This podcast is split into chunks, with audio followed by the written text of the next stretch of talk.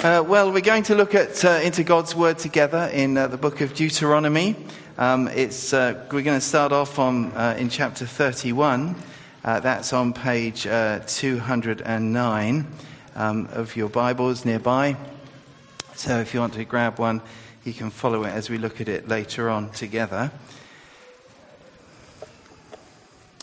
Now, we're in this series uh, of uh, Bible studies uh, from around this period in the uh, Old, Old Testament people of God, Israel, in their history, um, on the theme of moving forward. They were moving about to go into the promised land that God had, had said they could have.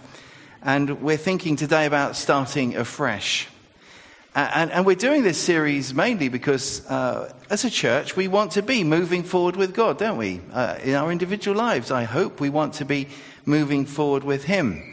There's no point being in the same place. If we're on this mission with Jesus, if we're traveling with Him, then we need to be growing in our own lives, in our walk with God. There needs to be this sense of movement. You don't have to read much of the New Testament, particularly uh, some of the, the letters, and as we've seen in the book of Acts don't have to read much before you realize that actually the normal thing for churches and for our lives is for us to be growing, not necessarily in size, although that, that's not a bad thing, but growing in our understanding of God, growing in our obedience to Jesus, growing in our fruitfulness.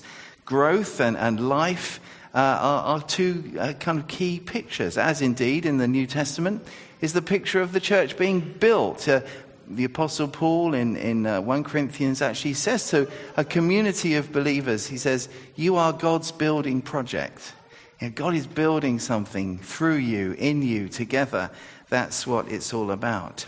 And we're at a part, uh, point in our particular church story where we trust, although I have to be careful, new things are about to happen. Uh, whether it's the building project, which you can look at the plans, there's some photos on there that show the rooms are there, um, the, the, roof is on.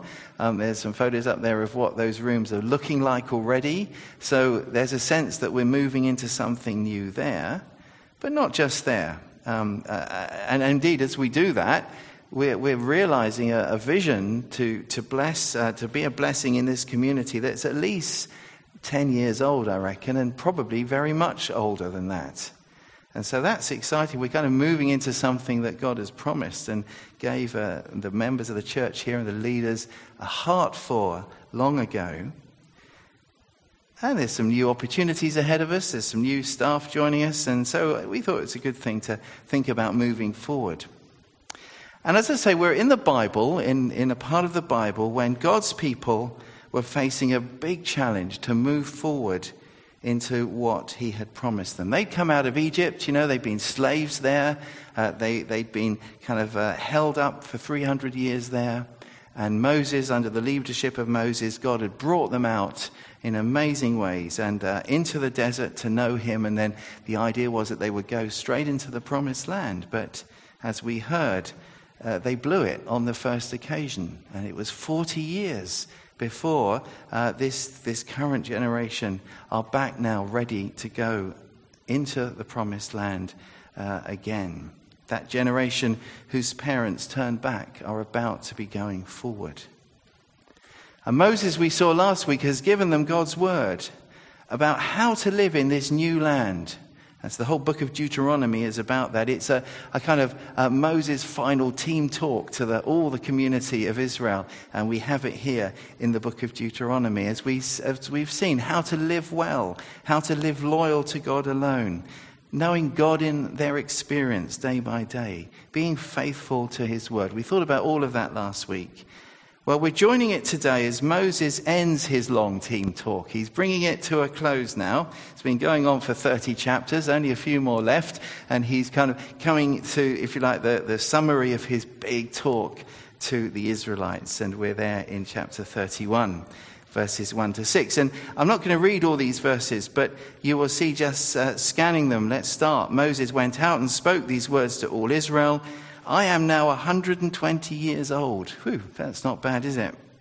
Uh, I am no longer able to lead you. The Lord has said to me, You shall not cross the Jordan. And then he goes on to explain that he can't go. But they need to be courageous. They mustn't be terrified.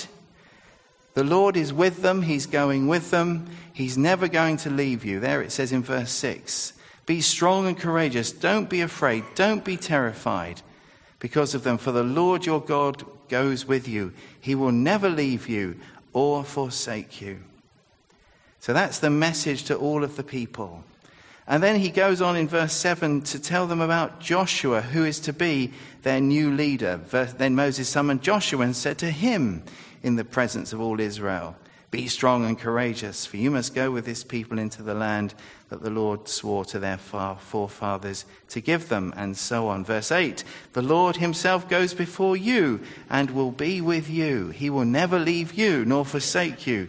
Do not be afraid. Do not be discouraged. Joshua is to be their new leader, and he too has to be strong uh, because God is with them. Now, they're going to, you know, all this talk about being strong and courageous and not being terrified, you can imagine why they're hearing that message because there's a lot to be terrified about. they they've been 40 years. They've been in the desert. It's been kind of comfortable, if a desert can be comfortable. At least, you know, they were being looked after and they were just kind of going around. Now there's big challenges ahead. Scary. God says to them, You be strong. I'm with you. There's reasons to be strong. And you know, for us, as we go into, as we follow God into new things, whatever it is in our life, maybe for some of us are thinking about actually becoming a Christian or, or moving on with God in some way, it can be scary. It can be a little bit worrying, a little bit terrifying.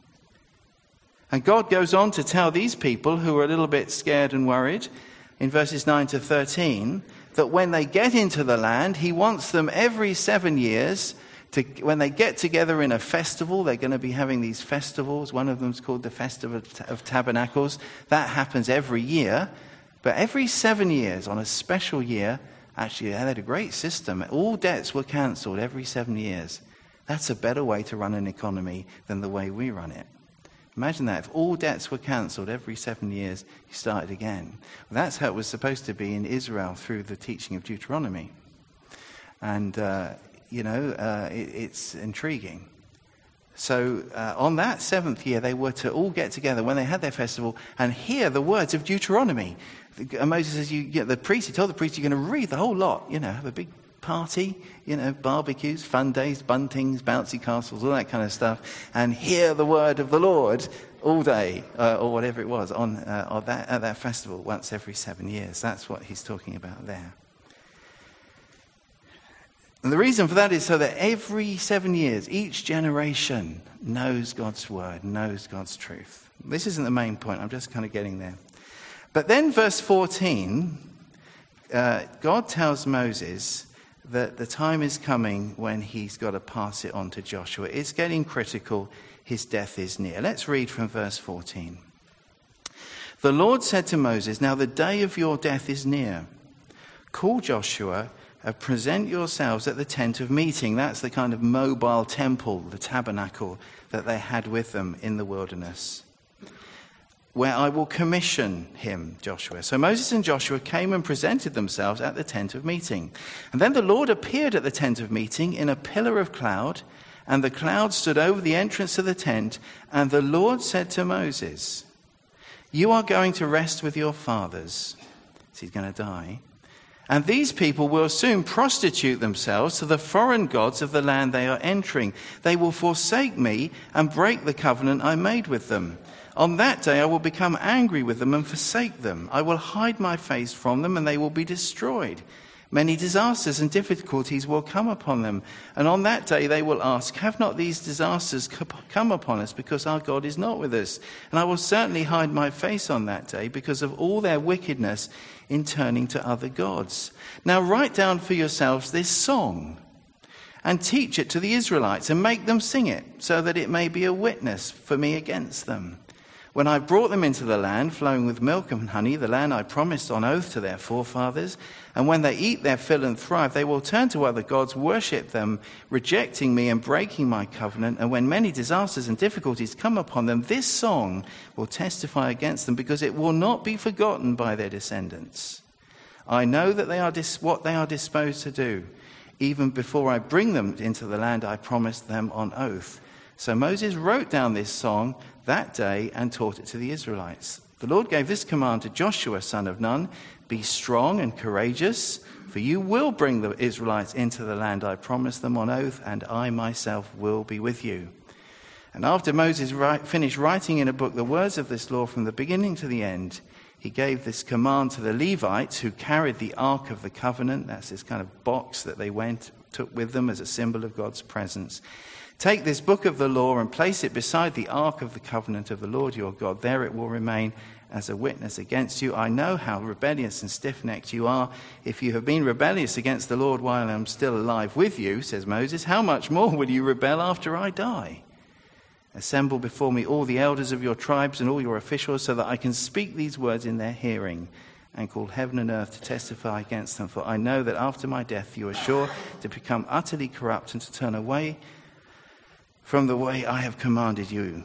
In days to come, disaster will fall upon you because you will do evil in the sight of the Lord and provoke him to anger by what your hands have made.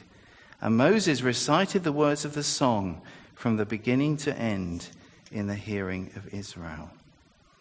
Well, that's interesting, isn't it? It's not quite what you might have expected. So, what does God do? Well, God says to Moses, Look, get Joshua with me. I want to tell you about you know, I've got some important things to tell you. I want to commission Joshua. You come stand before me in the place where we meet. I want to help you with this um, fresh start in the land of promise. And the first thing he says to them in verse 16 is, These people are going to fail again. That's not easy to hear, is it? Not an easy message at all. He says, Moses, you're going to die, and the people are ultimately going to turn away from me. Sin, the tendency we have as human beings to mess up, is going to be a feature of their lives for generations to come. And death is going to be part of the picture always. And you know, isn't this is interesting because isn't one of the things I don't know about you, but one of the things that I'm often afraid of as I move forward or as I seek to go forward with God. Maybe it's one of the things you're afraid of. Maybe one of the things that holds you back to, from actually making a commitment to the Lord Jesus and, and putting your life in His hands is this problem. What? I know what I'm like. I know that I'm likely to fail. Isn't that one of the things that makes us scaredest?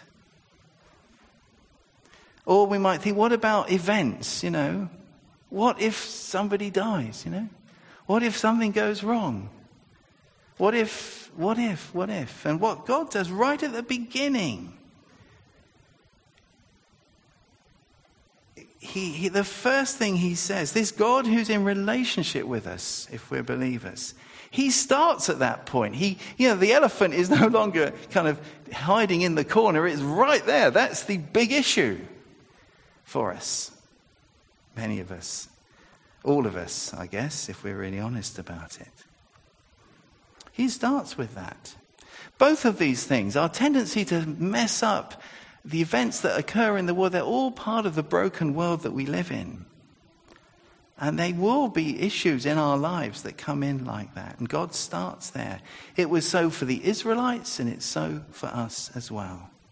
And in this final word that Moses brings to the Israelites, he points them to three uh, great gifts that God gives to them to help them as they move forward. Starting from this point of, oh, I think we might fail again, God says, I'm going to give you three things that will help you.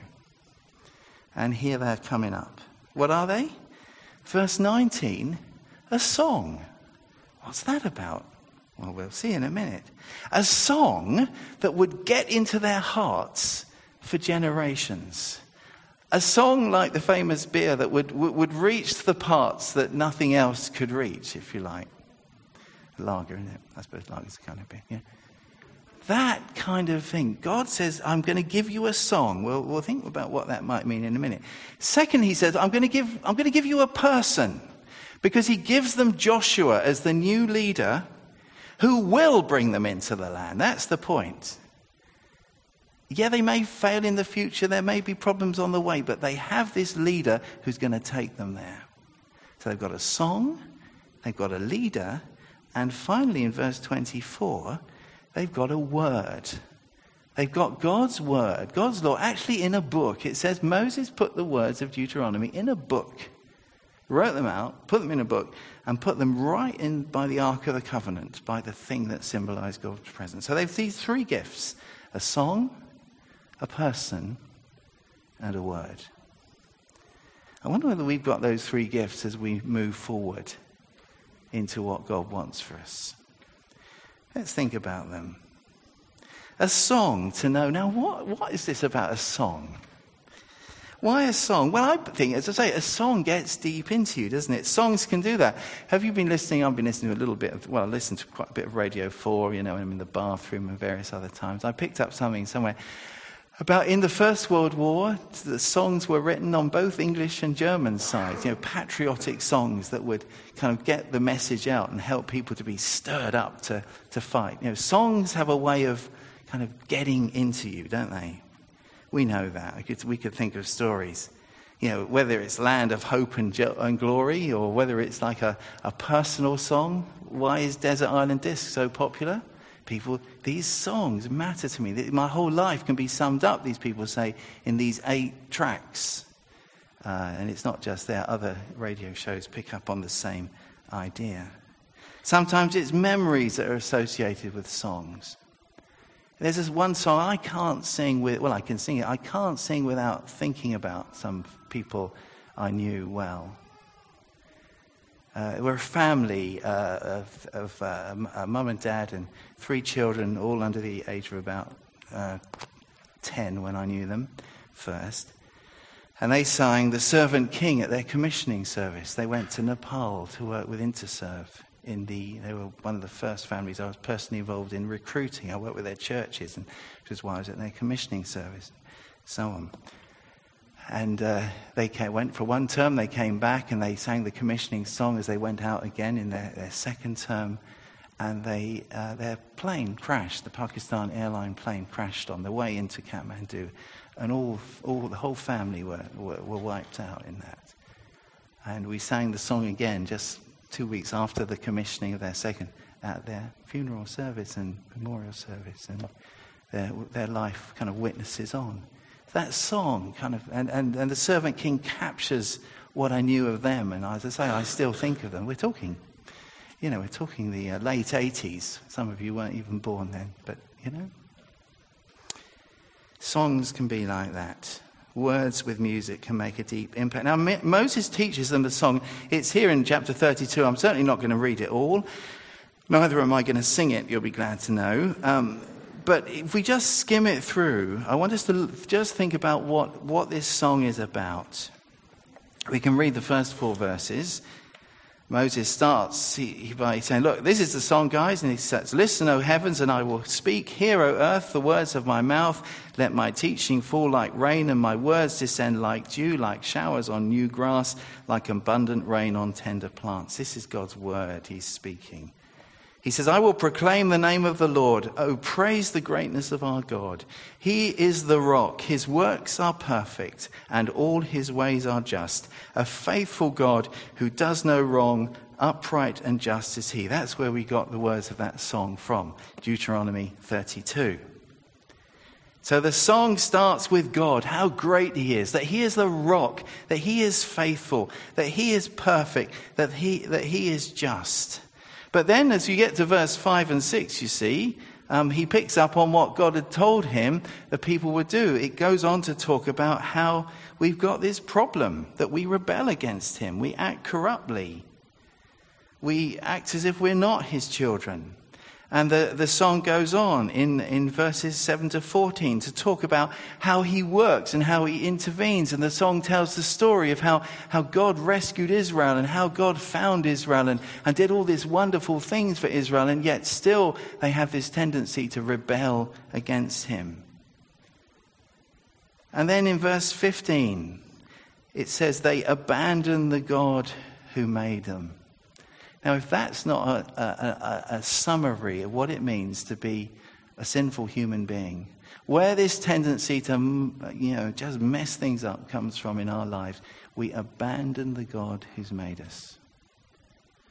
That's the problem, isn't it?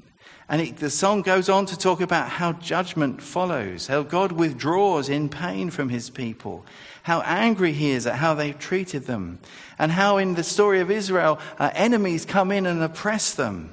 And then uh, in verse 27, um, just as the Israelites are going to be judged because of their disobedience, so God's judgment comes on the people who oppress them. And then, right at the end of the song in verse 43, God is vindicated. Look at verse 43. As he comes to the end of the song, Moses sings, Rejoice, O nations, with his people, for he will avenge the blood of his servants. This is as God brings judgment on the nations who've oppressed Israel. And this is all in the Old Testament, it all happens. He will take vengeance on his enemies and make atonement for his land and his people. It ends up with the promise that God can cover sin.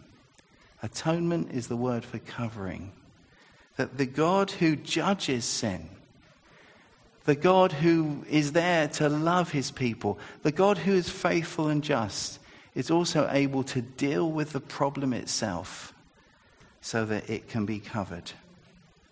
Atonement. That's what the song is about. He is the judge, but he is the one who is compassionate. So the song basically tells a story. It tells a story of God's righteous, faithful character, doesn't it? It tells the story of how he rescued Israel. It tells the story of human failure and sin, that we abandon the God that made us. And it also tells us how God can deal with that. It's the complete story. And that's how it worked out in Israel. That was what happened. They did turn their back on God. He did judge them. Uh, nations did come in, and then they were. Then, then those nations in themselves were. Uh, Israelites were exiled, and then the nations that exiled them and destroyed them were judged, and God brought them back. Uh, and a new way of knowing Him came in with Jesus, and so on. That is the story. That's what this song is all about.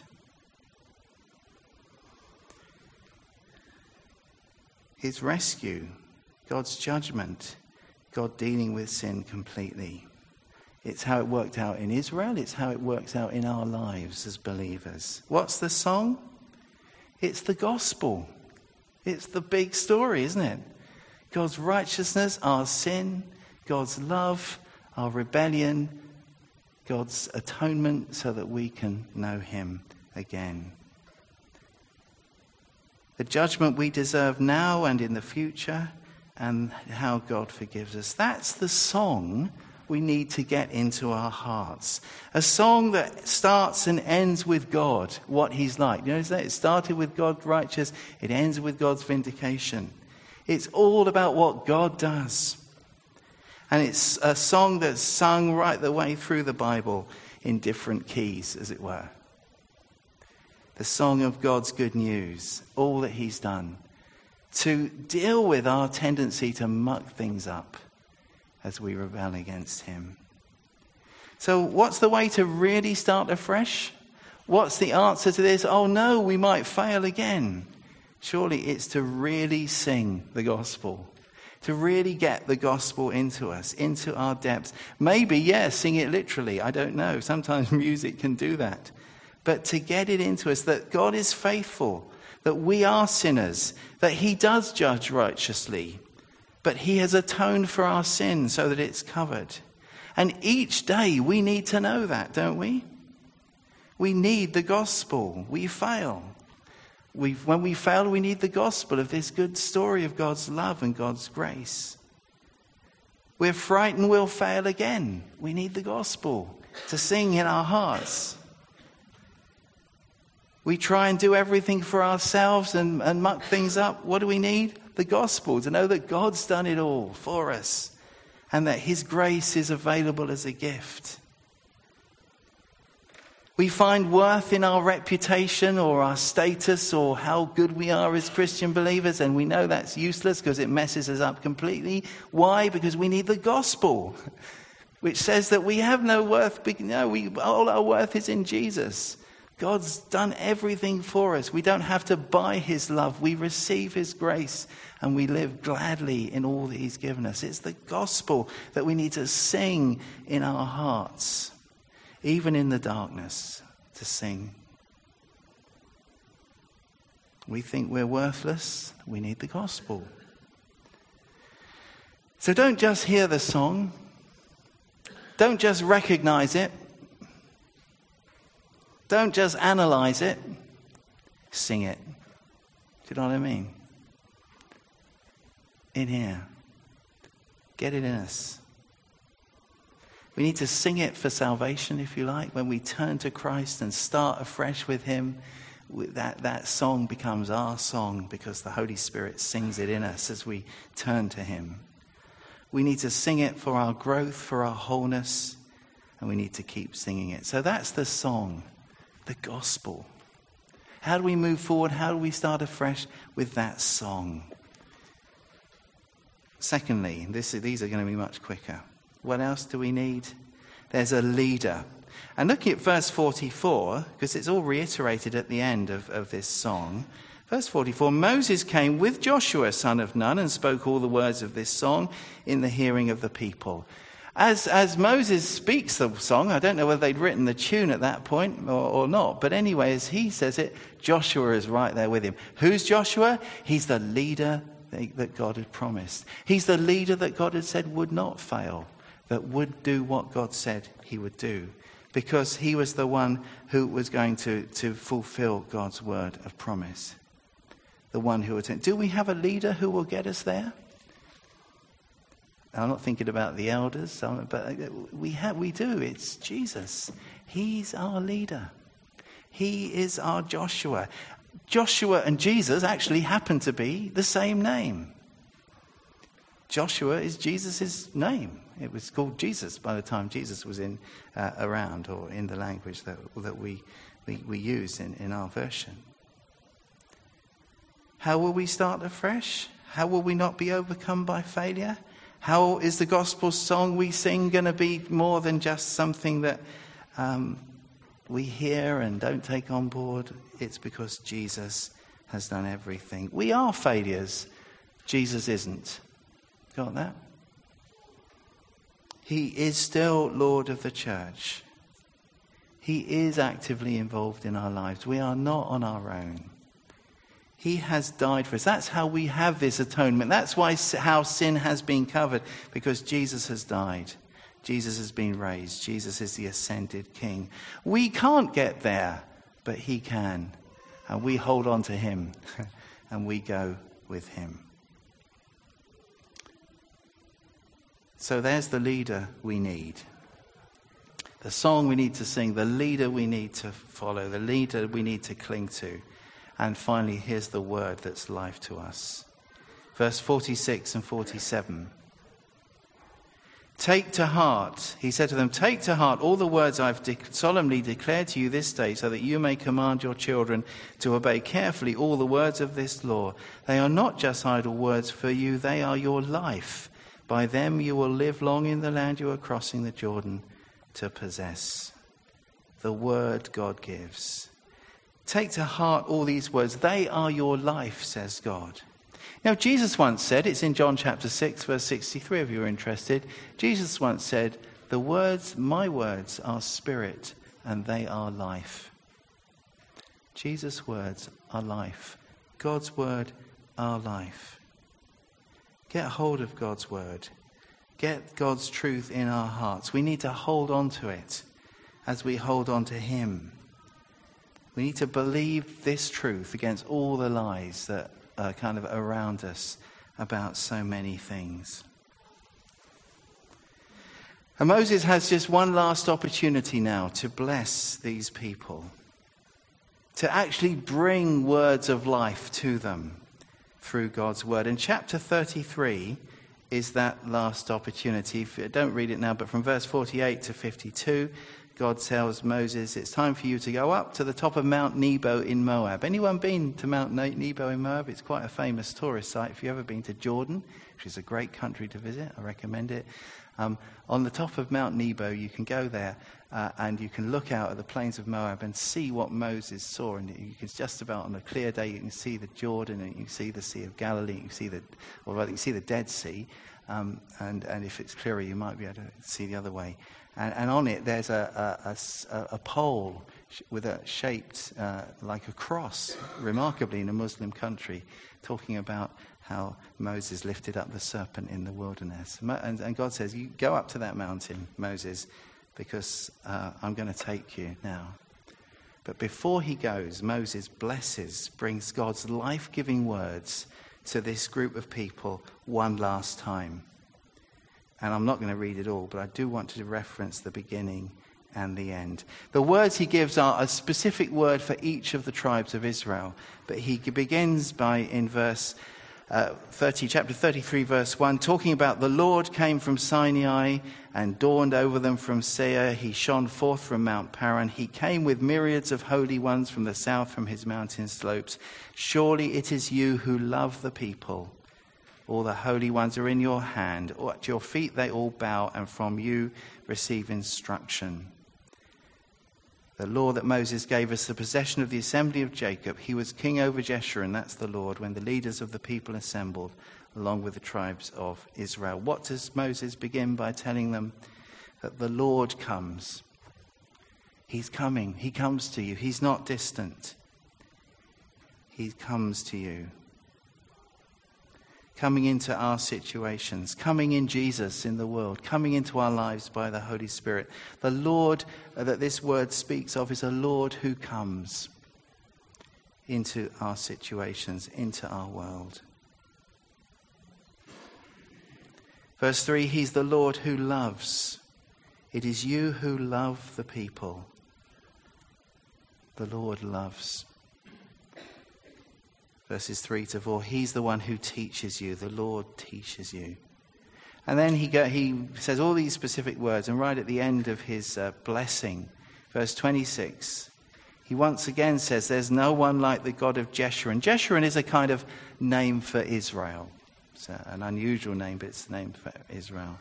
Talking about he who rides on the heavens to help you, and on the clouds in his majesty. The eternal God is your refuge and underneath are the everlasting arms.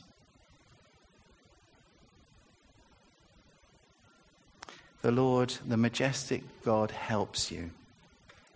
The eternal God is your refuge, says Moses. It's a word of life. That's what God's like. You can know a kind of cosmic security in God, whatever else may happen. And he's not saying bad things won't happen, they will. But it is saying that underneath all of those things are what he describes as everlasting arms. Below, behind everything else, God does not abandon us. Words of life that come. Little example, I suppose, that Moses leaves with them of what these words of life are about and how they might operate in our lives. He saves you, it says. He can deal with what matters most. So, can we start afresh? Knowing how flawed we are, knowing we can fail and probably will in some things. We can because of the gospel. God's character committed to action, righteously dealing with our sin and rescuing us. And we sing that song. We get it into the depth of our beings, healing us, reshaping us, restoring us. It takes time when we have ups and downs in it. But that song, that song of the gospel of God's grace, is so helpful for us to get hold of. And we follow our champion, our leader, our Lord, Jesus, our Savior. And as we follow him, we get life from the words he's given, not just words, but sources of life. That life that comes to us from God who comes to us and God who saves us. Have you ever really sung that song? Well, you can start singing it now. Do you need to start afresh? Well, we all do. Every day should be a fresh start, doesn't it? Well, why not talk to him about that? as we spend some time in worship and praise. And then if you want to pray with somebody afterwards, there'll be people down here to pray.